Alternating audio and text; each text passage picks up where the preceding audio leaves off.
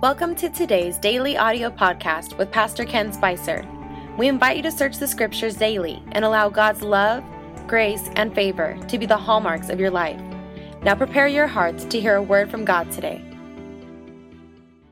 Hi, everybody. Welcome to the podcast today. We're going to continue on in our study of the book of Acts, and we're going to begin in uh, chapter number 12 and uh, let's just hit the first four verses here, and then we'll talk about it a little bit. I don't know how far we will get today, probably not all that far, but we're not in, in any big hurry. In fact, this is our 51st broadcast just in the book of Acts, and we've just finished 11 chapters. So it took us 50 um, episodes to get through the first 11 chapters. You know, I think that's great. I, I'm having a good time. I don't know if anybody else is getting anything, but I certainly am. If you are listening, then shoot us an email. Let us know that you're listening, that you're enjoying it, um, and uh, that just is encouraging us, me, and the team because it takes a team of us to to produce this. So at any rate, we're going to pick up in verse 1 of chapter number 12 today.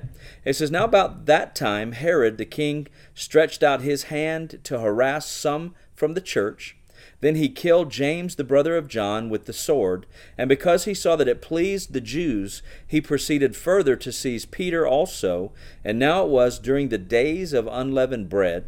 And so when he had arrested him, he put him in prison and delivered him to four squads of soldiers to keep him, intending to bring him before the people after Passover. So this is interesting now because um, let me just go back to verse 1 and then I'll, as we have time today, I'll hit the other verses here, the other three. Um, I may not have time to do that much justice, but hey, there's always Monday coming, right? Well, let me just focus on verse 1 for a minute here. Now, about that time, now remember what has happened here. Um, Barnabas and Saul have been in um, Antioch for some time. Uh, Jews, uh, prophets from Jerusalem, have come down and they're telling everybody about the famine that's going to be in the land. And so the disciples there in Antioch are giving money to send back to Jerusalem. And in about all this time now, we, we go back uh, to Jerusalem and we see that Herod is harassing some from the church. I like that. Uh, actually, like the King James a little better. It says certain of the church. So, in other words, he wasn't after everybody, he was just after a few special folk. He was just after certain ones that, that perhaps were being a little too effective. Think about Stephen. Remember back in chapter 7 when Stephen was stoned? Why Stephen? Why not Philip? Why not one of the others that we don't, you know, we don't understand? Um, I believe because Stephen was very vocal. Stephen was engaging. Stephen was on fire, you might say. And he was an easy target for the Jews. He was an easy target for the devil. Have you ever noticed that the devil is always looking for someone whom he may devour? Uh, 1 Peter 5 says. Um, but just the wording of the verse, your adversary, the devil, 1 Peter 5 8, walks about as a roaring lion, seeking whom he may devour. Well, we know he's seeking to devour people, but the way this verse is worded means that he can't just have anybody. He can't just devour anybody he pleases. It's got to be somebody that is in a, a particularly vulnerable situation. And I'll and I'll and I'll bring that back around and clarify what I'm trying to say here. But remember when the devil came to God in the book of Job. And the devil never mentioned Job. He never mentioned anybody for that matter. He said, I've been walking to and fro in the earth seeking, you know, somebody I can torment. And God is the one that brought up the name of Job. God is the one that said, Hey, have you considered my servant, Job? See, God didn't, uh, he wasn't worried that the devil was going to overcome Job. He knew what was in Job. He knew what he had deposited there. He knew Job's character. He knew Job's nature. He knew Job inside and out. And so we have the same thing here. Herod is looking for certain of the church. Now there's no indication that God said, "Hey, how about how about James?" But I know this Herod was looking for someone that was notable, someone who would send a message, not just anybody. You know, unfortunately, not every Christian is doing all the things uh, in such a way that God would, would want us to. Doesn't mean that God doesn't love them completely. He does. Doesn't mean that God's not going to um, continue to bless them. He will. But, friend, n- none of us fully live up to the potential that God has in us. I don't think, at least, I, I can speak for myself. I don't.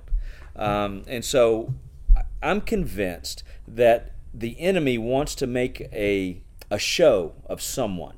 And so Herod is looking for certain of the church. You know, Jesus said, when you put your hand to the plow, don't look back, because if you do, you're not fit for the kingdom of God. There are many Christians that don't have their hand to the plow.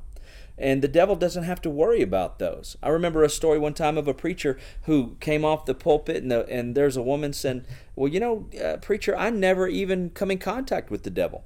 I never, I never have any problem with the devil." And the preacher told the lady, "Well, it's probably because you're going the same direction he is." Friend, listen to me. Uh, the devil's not concerned that you're a Christian going to heaven. If he can get you to keep your mouth shut, then he's fine with that. If he can marginalize your effectiveness in the earth, then that's what he's all about. But Herod comes now to persecute and harass certain of the church. Not everybody, but just a few uh, people that, that sort of uh, pose maybe a greater threat to him. Listen to what Peter says in 1 Peter 2 9. But you, uh, and you could say I. But I am a chosen generation, a royal priesthood, a holy nation, his own special people, that you may proclaim the praises of him who called you out of darkness into his marvelous light. When you start proclaiming uh, his goodness and praising him for calling you out of darkness, into his marvelous light. Listen to me. The devil's not going to like that. Now, I'm not trying to make you afraid of the devil because he, he is no match for you. But I'm just saying this that some people go through life and they never engage the enemy. They are, in effect, spiritual, conscientious objectors. And friend, you and I have been called to battle. You know, when David got to the mountainside of, of the valley of Elah that day, he looked down and saw the army to his right and to his left, the Israeli army, hiding from one individual. Hiding.